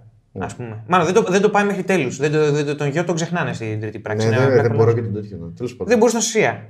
Τον Σάια. Ή δεν μπορείς τον Χαρίσον. Τέλος πάντων. Δεν έχει σημασία. Όχι το. Τον Σάια Λεμπόβ. Ναι, το, το... Ωραία, σύμφωνα, παιδί μου. Σε Είναι, λαϊμπούφο. είναι απλώς ένα στοιχείο που έχω την εντύπωση ότι όταν βλέπεις να, να μπαίνει η ταξικότητα σε μια ταινία και να, να δίνεται και σωστά, να είναι, να, να είναι μάλλον με την πλευρά που γουστάρεις εσύ να φαίνεται, ε, και εσένα σε κερδίζει, ρε παιδί μου, κάτι. Ναι. Όλοι το έχουμε αυτό. Ωραία, θα το δεχτώ αυτό που λες. Προφανώς Για μου- καλό το λέω. Ναι, μου χτυπάει μια χορδή. Αυτό. Και αυτή η χορδή, εντάξει, εγώ Μα- το, το απενοχοποιώ Οι κιόλας. ταινίες δεν είναι ταινίες, είναι και εμείς με τις ταινίες. Σαφώς. Πώς αλληλεπιδρούμε. Σαφώς. Απλά είναι πάρα πολύ έξυπνο κιόλας αυτό που κάνει το, η κληρονομιά με την ταξικότητα. Ναι. Ε, δηλαδή συνδέονται. Δηλαδή έχεις ένα σύστημα το οποίο κληροδοτεί προνόμια και εδώ σου εισάγει και αυτή τη θεματική. Δηλαδή σου λέει ότι ο Τάλων δεν είναι ο καθαρό αίμο πλούσιος. Είναι εργαλείο. Ο ίδιος ο Τάλων αμφισβητεί αν ποτέ θα τον δεχτούν ως ίσο. Μάλακα πηδιέται με την άλλη με θέα, ξέρω εγώ, όλο την Gotham και ο τύπος απλά λέει: «Δε- Δεν ξέρω γιατί πηδιόμαστε. Δεν μ' δεν μ' αγαπά. Τι, τι μ' αγαπάς τώρα, ας πούμε. Έχει τα, τα... Συμφωνώ. Και με φέρνει στον Τάλον τώρα αυτό. Είναι προβληματάκι για μένα το Τάλον. Πάλι στο να το νιώσω εννοώ. Α. Μου χαλάει τη συνταγή σε κάνα δύο στιγμές. Είναι όμως λίγο ε, πολύ σημαντικές στιγμές αυτές. Είναι σημαντικές Είναι στιγμές, σημαντικές, είναι είναι αλήθεια. καταλητικές στιγμές. Δηλαδή, ο τύπος μπαίνει σε φρέντζι και δολοφονεί όλη την αυλή, διότι σ- στο πρόσωπο του Ντέμιν βλέπει τον εαυτό του. Υπέροχες ιδέες. Δεν μου δίνει το γλυκό εμένα πλήρως σε αυτό το σημείο. Εδώ θα συμφωνήσουμε ότι μου το εξηγεί λογικά. Πλήρως. Ε, Έχω τις σκηνές που χρειάζομαι Ναι. για να πω ότι αυτό εξηγείται έτσι, Ναι. το άλλο εξηγείται αλλιώς. Δεν θα δεχτώ ότι είναι τρύπα τίποτα από αυτά. Αλλά Δεν μπορώ να ακολουθήσω το ταξίδι του ακριβώς. Ναι. Δηλαδή, λες, μεγάλωσες με αυτούς τους τυπου Ο, η μάγιστρος είναι μια τύψα στην οποία ό,τι σου λέει, της λες ναι, δεν έχεις δείξει σημάδι ότι το σχεδίαζες αυτό εδώ και καιρό. για κανένα λόγο. Άρα είσαι ψυχάκιας. Κάνεις ένα τσαφ Ένα snap. και ξαφνικά τα γαμάς όλα. Σας θυμίζει μια σειρά αυτή πρόσφατη που τελείωσε; Εσύ δεν το έχεις δει, αλλά ναι. Δεν το έχω δει, αλλά κατάλαβα γιατί. Δεν είναι τόσο αδικαιολόγητο εκεί όμως. Στο, στο, στο Batman vs. Robin δεν είναι τόσο αδικαιολόγητο. Ναι, εντάξει. Ο- Δικαιολογείται. Λογικά είπαμε, δικαιολογείται. Τα πάντα μπορούν να δικαιολογείται. Ακόμα και πατάκια που λέγονται. Ναι, ναι, ναι. Ε, αλλά ναι, η αλήθεια είναι ότι συναισθηματικά δεν μπορώ ακριβώς να το καταλάβω. Μου φαίνεται λίγο. παραείναι ξαφνικό για μένα το ότι εκεί που του λέει δολοφόνησε τον τώρα και είναι οκ, τον δολοφονώ, ξαφνικά βλέπει τον εαυτό του και λέει ότι οκ, αντί να τον δολοφονήσω, θα δολοφονήσω όλους εσάς. Το πρόβλημα επίσης είναι ότι ο Damien δεν ήταν ε, χαμίνι από τους δρόμους. Δεν ήταν ο Jason Todd. Αν ήταν ο Jason Todd θα το δεχόμουν πλήρως. Πλήρως. είναι ένα χαμίνι από τους δρόμους ο Jason Todd και το μάζεψε ο Batman. Έτσι ήταν και ο Talon. Οπότε ο, ο, ο Damian Wayne είναι ένας τύπος που μεγάλωσε μέσα στα προνόμια απλά ασασίνων και, και τώρα ζει στα προνόμια του Bruce Wayne. Ναι, Δέχομαι τη λογική το ότι βλέπει ένα χαμένο πιτσιρίκι και, και, και είμαι μαζί εκεί. Δεν χρειάζεται να είστε ταξικά το ίδιο για να νιώσεις τη χαμενοσύνη, ας πούμε. Αλλά συναισθηματικά λέω: Οκ, τέλεια. Δεν θα το δολοφονήσεις. Ας φάει μια σφαίρα στο κεφάλι ο Τάλον και να κλείσουμε εκεί. Γιατί εκεί, εκεί ολοκληρώνω και το ταξίδι. Το ότι ρε πούστη μου ενδιαφερόταν όντως για τον Τίμιαν. Κοίτα να δεις τον κακομίρι και εκεί γίνεται ένας τραγικός χαρακτήρας μαλάκα μουά. Υπέροχος. Ναι. Ανταυτού πάει και δολοφονεί όλο το, όλη την αυλή. Και λέω, τι, τι συγκρούεται εδώ; Συγκρούεται η προσωπική ιστορία που λέει η ταινία και χαίρομαι που κερδίζει αυτή, γιατί αυτή είναι που δουλεύει τέλος πάντων και μου κάνει την ταινία να δουλεύει και να τη γουστάρω. Αλλά συγκρούεται και το ταξικό της υπόθεσης. Δεν δένουν μεταξύ τους όμως. Δεν μου, δεν, μου, δεν μου δένει σαν κίνητρο ότι Α, τώρα θα τους δολοφονήσω όλους. Γιατί, επειδή θέλω να σε κάνω ζόμπι. Κοίτα, αυτό εμένα μου λέει το εξής. Ε, ότι οποιαδήποτε ταξικότητα εισάγεται εδώ, εισάγεται κατά τύχη. Γιατί αν όντως το σχεδίαζαν, θα κάνανε focus λίγο περισσότερο εκεί.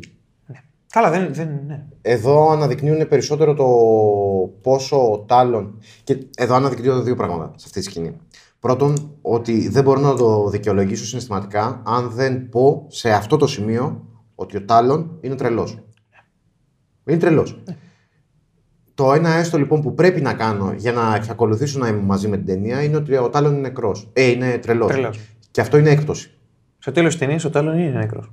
Ναι, όπως spoiler. Αλλά πρέπει να την έχετε δει. Δεν έπρεπε να την έχει δει.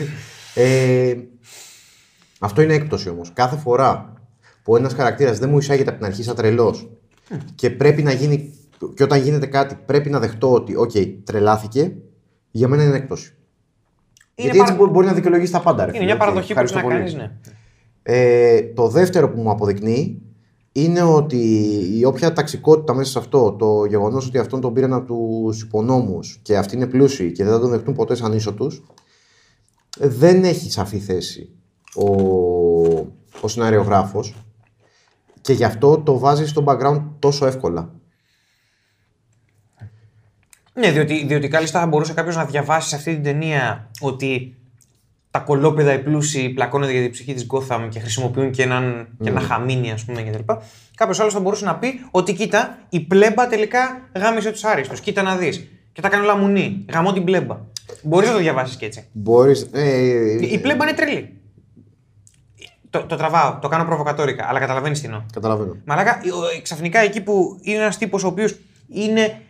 Καταλαβαίνεις ότι είναι συμπαθής, μεγάλωσε με ένα πατέρα πολύ ζώρικο ή μια Ο φίλος μας. Πατρική φιγούρα πολύ ε, γαμημένη, ας πούμε. Είχε μια, γαμημένα παιδικά χρόνια, αν είχε.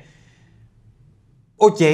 Εκεί που γίνεται συμπαθής, ξαφνικά γίνεται τρελός και δολοφόνος. Θέλει να δολοφονήσει τους μεν, θέλει να δολοφονήσει και τους δε. Θέλει ε, τη μία στιγμή λέει ότι Ντέμιεν, εγώ για σένα τα έκανα όλα. Τι έκανες, δολοφόνησες. Και, μετά, και το επόμενο δευτερόλεπτο πας να διαλύσεις στο ξύλο τον Ντέμιεν. Άρα η πλέμπα τι είναι.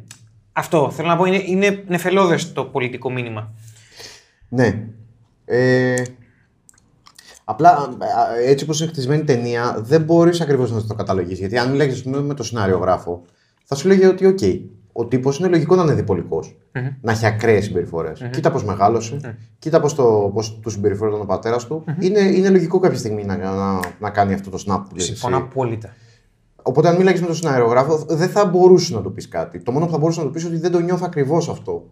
Αλλά αυτή είναι η προσωπική ιστορία που λες τώρα. Μου, μου μιλάς προσωπικά για τον Τάλον. Αν το αναγάγουμε σε ταξικότητα είναι πρόβλημα.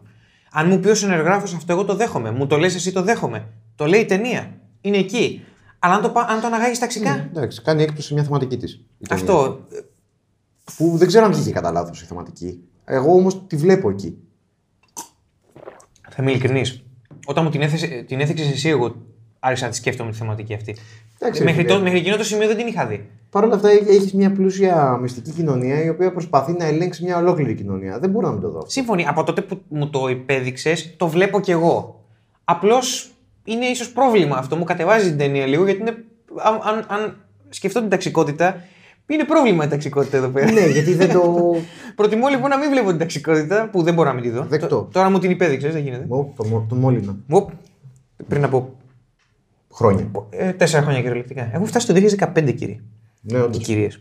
Ε, κοντεύουμε στο σήμερα. Κοντεύουμε στο σήμερα. λοιπόν, ναι. Εμ, έμπλεξε πολλά πράγματα. Και τα έκανε καλά ζογκλερή ηλικία. Τα έκανε καλά. Δηλαδή μέχρι το τέλος. Μαλάκα δεν το χάσε ποτέ. Δεν το χάσε. Δεν το χάσε. Δεν το χάσε. Ε, αλλά ε, κάποιες θεματικές αξίζουν παραπάνω μ, πράγματα. Κοίτα, είναι δεδομένο ρε παιδί μου ότι όταν σε τόσο πεπερασμένο διάστημα προσπαθείς να εισάγεις τόσο πράγματα και τόσο πολύπλοκα πράγματα, ε, κάτι πρέπει να χάσεις. Ισχύει. Κάτι πρέπει να χάσεις. Δυόμιση ώρες ταινίες θα, θα δούλευε αυτός. Ε, θα δούλευε, οκ. Θα δούλευε. Ενώ τώρα καταλαβαίνεις ότι πάμε σε live action. Ε, ναι. Α, Animated θα ήταν αφάνταστα κουραστικό 2,5 ώρες. Κομμένης όπως τον Diamond Ναι, Returns. όπως το Returns. Σωστά. Οκ. Ε, τι άλλο έχουμε να πούμε;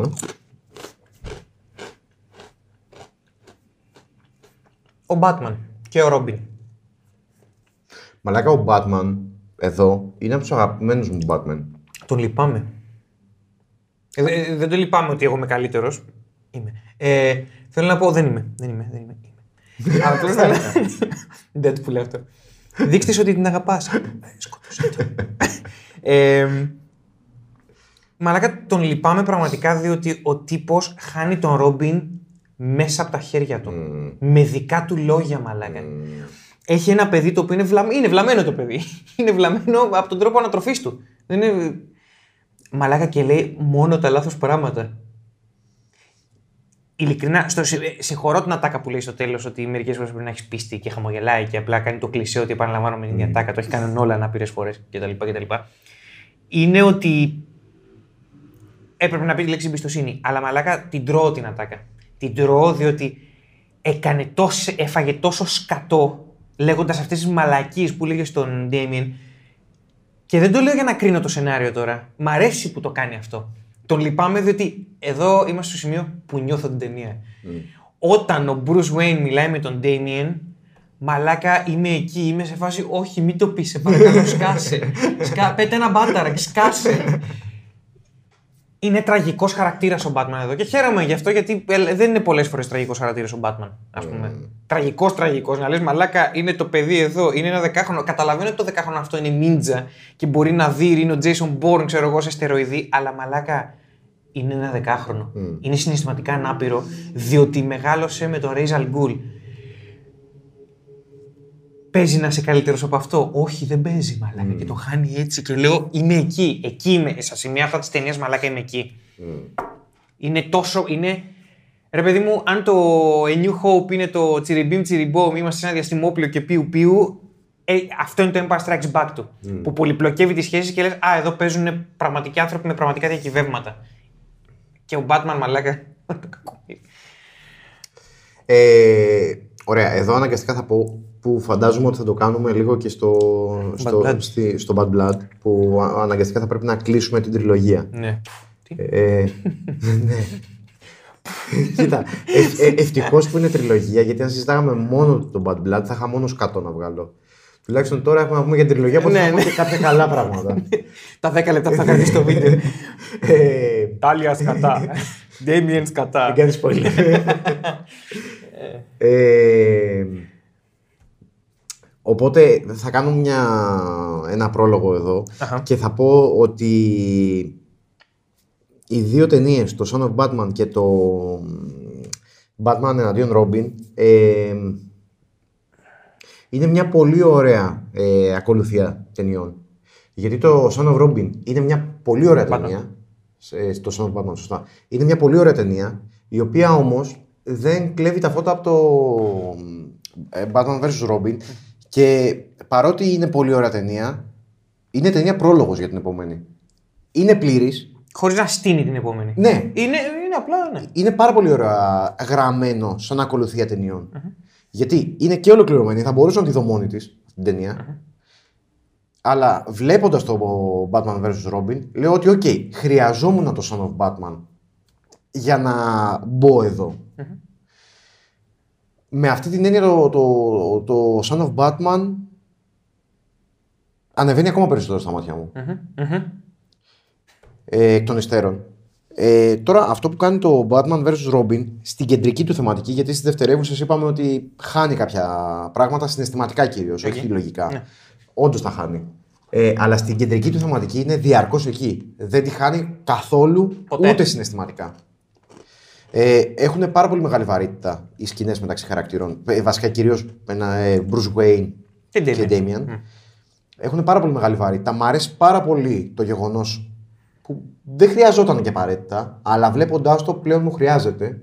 Το γεγονός ότι δείχνει και μια σκηνή που υπάρχει πραγματική σύνδεση μεταξύ τους. Η σκηνή που πάνε να δουν την ταινία. Πάνω την ταινία, ναι.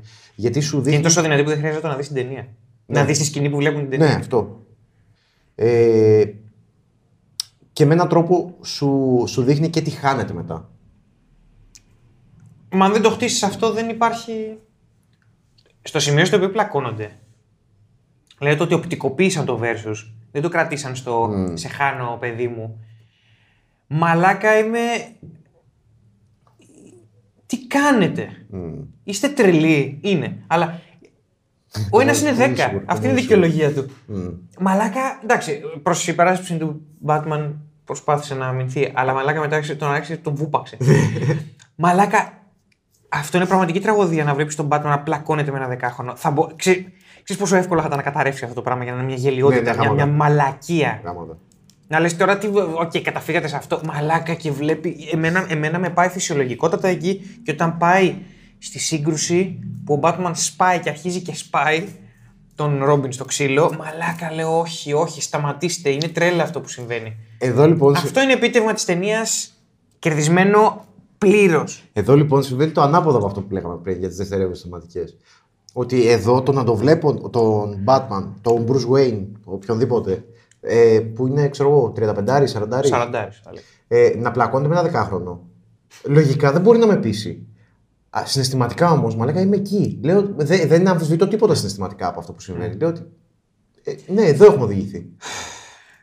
Αυτοί είμαστε εκεί. Τι είμαστε, δεν τα κάνουμε. Εντάξει, θα επιχειρηματολογούσα ότι αυτό είναι και το μεγάλο ατού των, των καλών ταινιών. Αν σε πείσει συναισθηματικά κάτι, μπορείς να περάσεις. Είναι πολλοί, πολλοί από εσάς ίσως να βλέπετε ταινίες με βάση την αυστηρή λογική. Έχουμε ένα φίλο ε, ο οποίος βλέπει τις ταινίες πάρα πολύ λογικά. Αν δεν του βγάζει λογικό νόημα, δεν τον ενδιαφέρει αν το κάνει συναισθηματικά. Εντάξει. Αν το κάνει συναισθηματικά. Είναι ένας τρόπος να βλέπεις ταινίες. Αλλά θα επιχειρηματολογούσα ότι η ταινί, το σινεμά και η τέχνη γενικότερα, αλλά για σινεμά μιλάμε τώρα, είναι αυτό που σε κάνει να νιώσεις. Αν σου δουλεύει συναισθηματικά, μπορείς να περάσεις λογικά πραγματάκια κάτω το χαλάκι.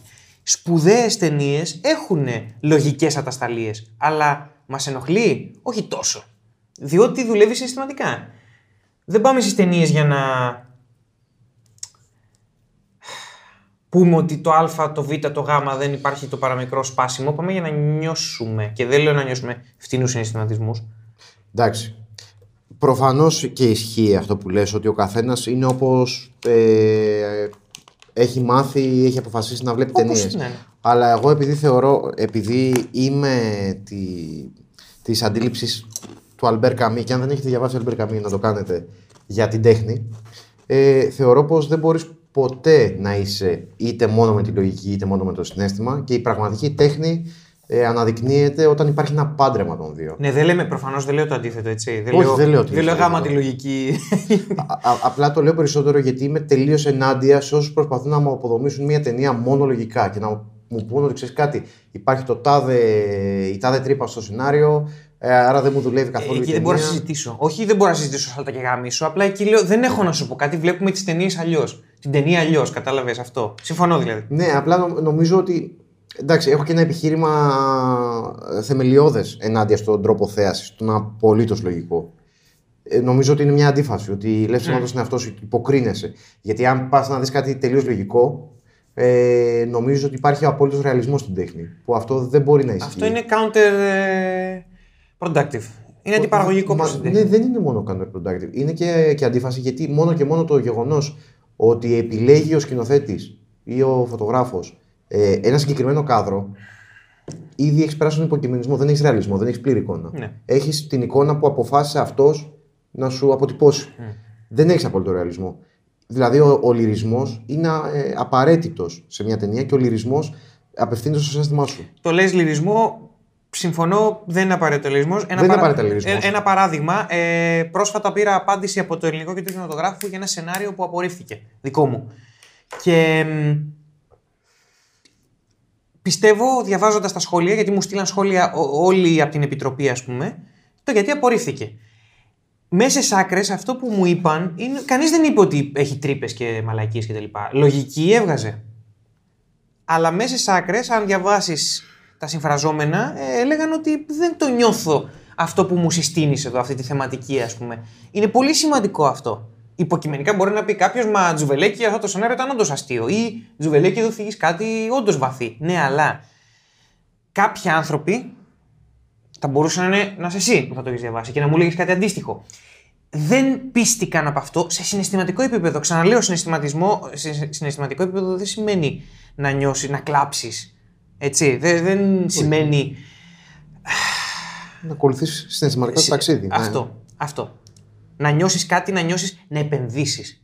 Δεν επενδύεις μόνο ε, κλαίγοντας επειδή χωρίσανε ή Σαφώς. κάνοντας έτσι επειδή τα φτιάξανε ή κλαίγοντας επειδή κάποιος σκοτώθηκε. Ε, Είναι να επενδύεις και να είσαι εκεί και, να, και σε ένα υποσυνείδητο βαθμό να καταλαβαίνεις, να σε πιάνει ο άλλος. Ο, δεν θα σώσουμε ποτέ το γαλαξία, αλλά όταν βλέπουμε το Luke Skywalker στα 18 του να κοιτάει το δίδυμο ηλιοβασίλεμα, κάτι στο διάλογο μας λέει αυτό το πράγμα. Διότι και εμείς νιώθουμε μερικές φορές ότι κοιτάμε τον ορίζοντα, κα- το μέλλον μας, ένα καλό μέλλον, ένα όμορφο μέλλον. Αυτό, αυτό είναι το, σ- αυτή είναι η επένδυση συναισθηματική.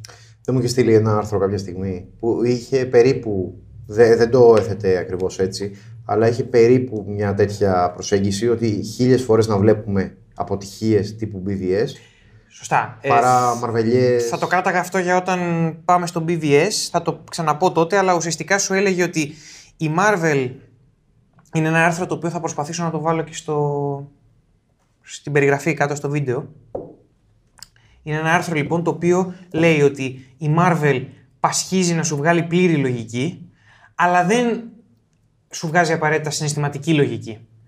Ενώ το BVS πήγε να χτυπήσει κατευθείαν συνέστημα, αλλά παραμέλησε κάπου τη λογική. Ε, το BVS κατά τη γνώμη μου είναι το άλλο άκρο. Δηλαδή στηρίχθηκε μόνος στο συνέστημα. Αλλά με την έννοια ότι πας για συνέστημα, πα να κάνεις το θεατή να νιώσει κάτι, ναι, αυτό έλεγε το άρθρο. Ότι χίλιες φορές να πεις ότι αποτυγχάνει προσπαθώντας να δημιουργήσεις συνέστημα παρά να, να πας να στήσεις ένα απόλυτα λογικό πράγμα το οποίο είναι άψυχο ουσιαστικά. Αυτό. Γι' αυτό που ίσως κάποιες φορές να μας έχετε ακούσει σε κάποια βίντεο με το Σύφη να λέμε ότι όλα στη θέση τους είναι, αλλά δεν. Μμ. Με disclaimer ότι μπορεί εσείς να νιώσετε κάτι. Γιατί ε, θυμάμαι τώρα το High Life, το βίντεο με τον Robert Pattinson, τον νέο μας Batman. Εμ, ότι, ναι, ε, ότι και, και σε μένα και στο Σύφη δεν, δεν βρήκαμε ψεγάδι στην ταινία. Απλά δεν μας είπε τίποτε ταινία. Αλλά επειδή δεν, είσαι μόνο, δεν είναι μόνο η ταινία, είσαι εσύ και η ταινία, ε, σε κάποιους από εσάς μπορεί να το βρείτε αριστούργημα. Έτσι λειτουργεί. Γι' αυτό εκεί είναι ο υποκειμενισμός του πράγματος. Έτσι παίζει. Γιατί το είπαμε αυτό τώρα για τον Batman. Για τον Batman, ναι. Ότι ακολουθεί συναισθηματικά το ταξίδι Μαλάκα. Με το γιο του. Που, παίζουν, που τις παίζουν. ναι, που του παίζουν. που, ναι, ε, εμένα συναισθηματικά δεν μου βγάζει νόημα να τη παίζεις ένα σαραντάρι που είναι Λογικά. εκπαιδευμένος. Λογικά. Δεν μου βγάζει νόημα, αλλά συναισθηματικά δεν το αμφισβητώ ούτε στιγμή. ναι. Τι κερδίζει. Και ναι, σαφώς. Γιατί, γιατί το στίχημα της ταινίας είναι η συναισθηματική τους η, η- η σχέση τους. Οπότε πάμε αυτομάτως στο συνέστημα. Μας δούλεψε, μας δούλεψε. Μα, ε, δούλεψε. Νομίζω εκεί μας δούλεψε και, και, τους δύο, και για τους δύο στον ίδιο βαθμό. Ε, Εκεί είμαι Έτσι σε φάση. Ναι, ρε Μαλάκα, ναι. Έτσι νομίζω. Υπάρχει μια τραγωδία εδώ πέρα και έτσι πρέπει να είναι η σχέση του Batman με οποιονδήποτε γιο του. Εφόσον μου φέρνεις γιο, δεν μπορείς να μου το κάνεις ότι Α, απλά θα σε εκπαιδεύσω να γίνεις ο επόμενος Batman. Δεν, είναι, δεν είναι απλό να πεις ότι. Ούτε, ούτε το όραμα που λέει Batman 1966. Ε, τι λέω, Batman 666. Και πήγαμε στον πιλότο. Yeah, Ε, ούτε αυτό είναι το point. Ότι α, ο γιος μου θα γίνει. Γιατί εδώ πάμε σε μονοπάτια τύπου Skywalkers. Ο εκλεκτός. Α, είναι ο γιος του βασιλιά. Άρα και αυτός έχει κάποιο βαρύτητα. Όχι. Έχει να κάνει με την τραγωδία μιας σχέσης πατέρα-γιου και μάνας στο Son of Batman. Στο Bad Blood. Αλλά ουσιαστικά αυτό είναι το, το ζήτημα. Στο κόμικ το έκανα πολύ καλύτερα. Το πώς καταλήγει η σχέση μάνας πατέρα-γιου. Θα φτάσουμε Είναι και εκεί. Τρομερό, τρομερό αυτό το πράγμα. Ε, οπότε ναι, είμαι, είμαι, δηλώνω πολύ ευχαριστημένος και γι' αυτό αυτή την ταινία, αυτή η ταινία μου αρέσει περισσότερο από το Son of Batman. Γιατί το Son of Batman είναι μια ολοκληρωμένη τίμια ταινία. Είναι πιο ολοκληρωμένη ταινία από αυτήν, κατά τη γνώμη μου, γιατί είναι πιο φιδωλή. Σου λέει, θα σου δείξω ένα πράγμα. Ναι, είναι πιο συγκεκριμένες Και το- θεματικές ακριβώς. και τις θεματικές πιάνει από την αρχή μέχρι το Από τέλος. την αρχή στο τέλος. Απλά είναι πιο φιδωλή στο τι πιάνει. Δεν δε, δεν στοχεύει τα άστρα. Αυτή στοχεύει τα άστρα. Δεν το φτάνει πλήρως, αλλά δεν μπορώ να μην εκτιμήσω το τι χτυπάει. Νιώθω ότι κατα... Οκ. κατακλειδώνω τώρα. Ε, αλλά ουσιαστικά αυτό κάνει. Χτυ- Πάει για τα άστρα, δεν το πετυχαίνει για μένα, αλλά μπορώ να εκτιμήσω πρώτον την προσπάθεια, διότι κάτι πετυχαίνει, απλά δεν το πάει μέχρι τέρμα. Για να μην παρεξηγηθώ για τον BVS, που για μένα δεν φτάνει το στόχο του, ούτε- δεν, το, δεν τον κοιτάει καν το στόχο ε, που έχει θέσει. Ε, sorry, sorry, α- απλά είναι, είναι, ειδοποιώς, είναι ειδοποιώς διαφορά αυτό για μένα, γιατί δεν μπορώ απλά να, να γουστάρω την πρόθεση, να δώσω εύσημα μόνο για την πρόθεση, διότι σε κάποιο βαθμό πρέπει να την περατώσεις την πρόθεση. Εντάξει, μην κάνεις τώρα spoiler για το Fine. Ε, ε, αυτή η ταινία λοιπόν δεν πετυχαίνει όλα όσα ξεκινάει να πετύχει, αλλά τον κύριο άξονα τον πετυχαίνει με τα μπούνια. Γι' αυτό το λόγο την προτιμώ από το Son of Batman. OK.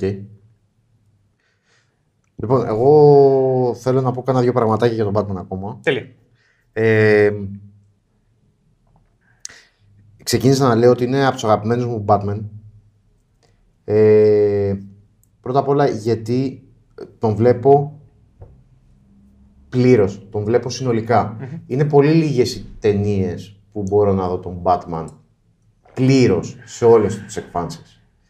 Ε, γιατί βλέπω και Bruce Wayne και Batman, επιστρέφω λιγάκι στο πώς ξεκίνησα.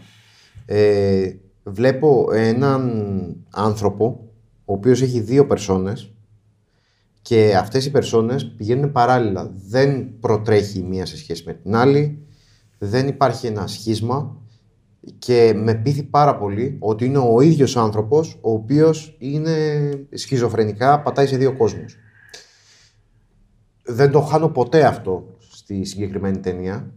Ε, είμαι πάρα πολύ χορτασμένος από αυτό που βλέπω. Βλέπω και το ρομάτζο του, όπου την πατάει στο ρομάτζο του, γιατί δεν μου δίνει την αίσθηση ότι έχει καταλάβει ότι έχει άλλους σκοπούς η Σαμάνθα. Δεν μου τη δίνει αυτή την Δεν εντύπωση. νομίζω ότι καταλαβαίνει ότι βγαίνει με γκόμενα. ναι. Επίσης είναι κάτι σημαντικό αυτό, γιατί είναι μπαστούνοκόλλης τελείως. δεν είναι εκεί. Είναι ξυλάγκουρο. Τον έχουμε δει Playboy, αλλά δεν τον έχουμε δει να είναι τόσο απόν. Ε, τουλάχιστον τι- τον βλέπεις στο, στο animated, ας πούμε, με τον Conroy και τα λοιπά. Τον βλέπεις να είναι ένα γκαζέρε παιδί, αλλά εντάξει, θα γαμίσω απόψε. Εδώ είναι. Κοσμάρα. Η άλλη του λέει πάμε να γαμηθούμε τώρα και λέει είναι νωρίς. Κάτσε να σου δείξω λίγο. Έλα να σου δείξω λίγο τη μακέτα. Ποια μακέτα, ρε μαλάκα. Ε, α, αυτά που ασχίζουμε τα χρησιμοποιούμε εμείς δικαιολογίες να γαμίσουμε. Δηλαδή, και, και αυτό το εννοεί. Κανονικά στη μακέτα πρέπει να την πηδήξεις, όχι να τη στηρίξεις. Μου βγάζει και ολόγραμμα μαλάκα στην, στην κανονική δηλαδή, πόσο- μακέτα. Είσαι μαλάκας. Είσαι βλάκας. Είσαι μαλάκας. τι, τι, δηλαδή, πραγματικά δεν έχω λόγια, ρε άνθρωπε μου. Ξεκόλα. Αυτά που οι άντρες χρησιμοποιούμε, οι, οι απλοί θνητοί χρησιμοποιούμε ως δικαιολογία για να γαμίσουμε, αυτός όντως σαν δικαιολογία για να μην γαμίσει. Είναι βλάκας. Δηλαδή. Προφανώς έχασε μια συλλαβή. Πήγε να τη τη δείξει αντί να την πηδήξει. Λοιπόν, προχωράμε. Ε, Δεν έχασε μια συλλαβή, ε, ε, άλλαξε ένα γράμμα. Να τη τη δείξει αντί να τη πηδήξει. Μμ. Ωραία, Σκάτα τα και τα δύο. παρ' όλα αυτά θα Προχωράμε. προχωρήσουμε, ναι. Ωραία, τελεία. Ε, Πού και πού να βλέπετε και εικόνα. ε, οπότε μου είναι πάρα πολύ χορταστικό ο Batman και επίση μου αρέσει πάρα πολύ που τρώει σκατό σε όλη τη διάρκεια. Είναι ο ένας χαρακτήρας ο οποίος γαμιέται διαρκώς. τρώει ξύλο. Έχει αμφιβολίες. Δεν έχει βεβαιότητες. Τον παρακάμπτουν όλοι. Χάνει το γιο του. Ε, Μαλάκα, τι να πεις τρώει ρούφι. Στην προηγούμενη ταινία. Όχι, τρώει ρούφι εδώ, στη παρεστησιογόνο. Μ, Ναι, του, του εντάξει. γαμάνε την ψυχή. Τρώει ψυχολογικό ρούφι. Όλα καλά. Οκ. Δεν έφαγε roofie, ρε άνθρωπε. Ναι, το ξέρω ότι δεν έφαγε roofie. Roofie έφαγε στην προηγούμενη. ταινία. Έφαγε σκιαχτρομαλακία. Σκιαχτρομαλακία, ναι. Ε, Πού φαντάστηκα. φαντάστηκα τον Τζόναθαν Κρέιν του Animated να, να την παίζει. Ξέρεις ότι... Ο Κίλιαν Μέρφυ πάει στο διάλογο, αλλά το, το- το- αυτό το πλάσμα του Animated. Νομίζω ότι οι Ινδιάνοι όταν τρώγανε μανιτάρια, πεγιότ και τέτοια, Α. ε, τα ψυχ, Τρυπάρανε, ψυχοτρόπα. Ναι. Ε, επειδή αυτά μετά αποβάλλονται μέσω των ουρων μετά πίνανε και τα ούρα τους και κάνανε και άλλο trip. Μαγκαία. Ε, με τον Γκρέιν φαντάζομαι κάτι τέτοιο. Νομίζω ότι. Α, Ότι πρώτα... Μα ο Γκρέιν δεν, δεν τρυπάρει με τα δύο τα σκατά. Δεν τρυπάρει, όντως. Δεν τρυπάρει, αυτό είναι μαλάκας. Έχει φτιάξει αυτό. Αν είσαι εγκληματία, κάτσε στην κοσμάρα σου. Καλά, είπε, δεν, δεν δοκιμάζει το staff του. Όχι. Μαλάκας είναι. Εντάξει, μόνος, στο, μόνος του Νόλαν τον Dark Knight ε, υπονοείται ότι. ο, ε, λέγεται ότι το πουλάει κανονικά, δεν το πουλάει. ναι, κανένα δεν το πουλάει. Το, το τεστάρει. Ε, δεν θα το τεστάρει στον εαυτό του. Δεν ξέρω, φίλε. Ο άλλος, ο, ο καπιτάλας, ας πούμε, του Νόλαν το πούλαγε.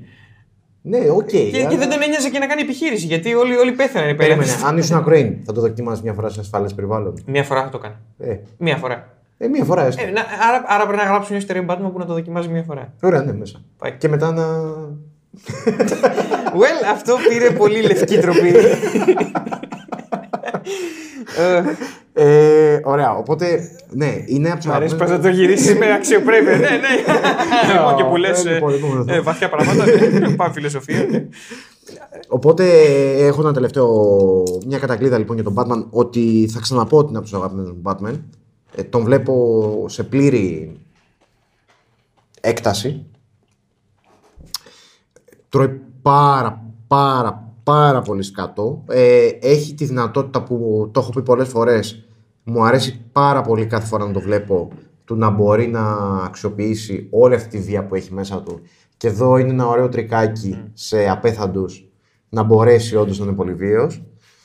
Ε, και είναι ένας από τους λόγους που με κερδίζει η ταινία αυτή. Ότι βλέπω έναν Batman που μου είναι πάρα πολύ ωραίος, μου είναι πάρα πολύ ανθρώπινος και βγάζει την αρρωστήλα του, αλλά τη βγάζει με πάρα πολύ υπόγειο τρόπο. Δεν στη πετάει στα μούτρα.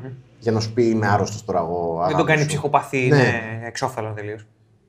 Είναι ένας περίεργος ή δεν είναι πολύ καλός πατέρας, παρότι έχει υπάρξει επανειλημμένα πατέρας. Εδώ πλέον έχει βρεθεί με την εικόνα του εαυτού του. Και αυτή την εικόνα του εαυτού του δεν μπορεί να τη διαχειριστεί. Γιατί ο ίδιος, αν είχε μεγαλώσει με τον ίδιο τρόπο, θα ήταν ακριβώς το ίδιο πράγμα.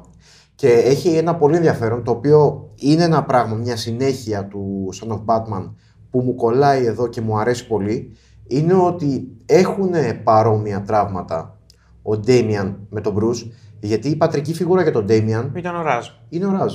Που ο Ραζ πέθανε μπροστά του.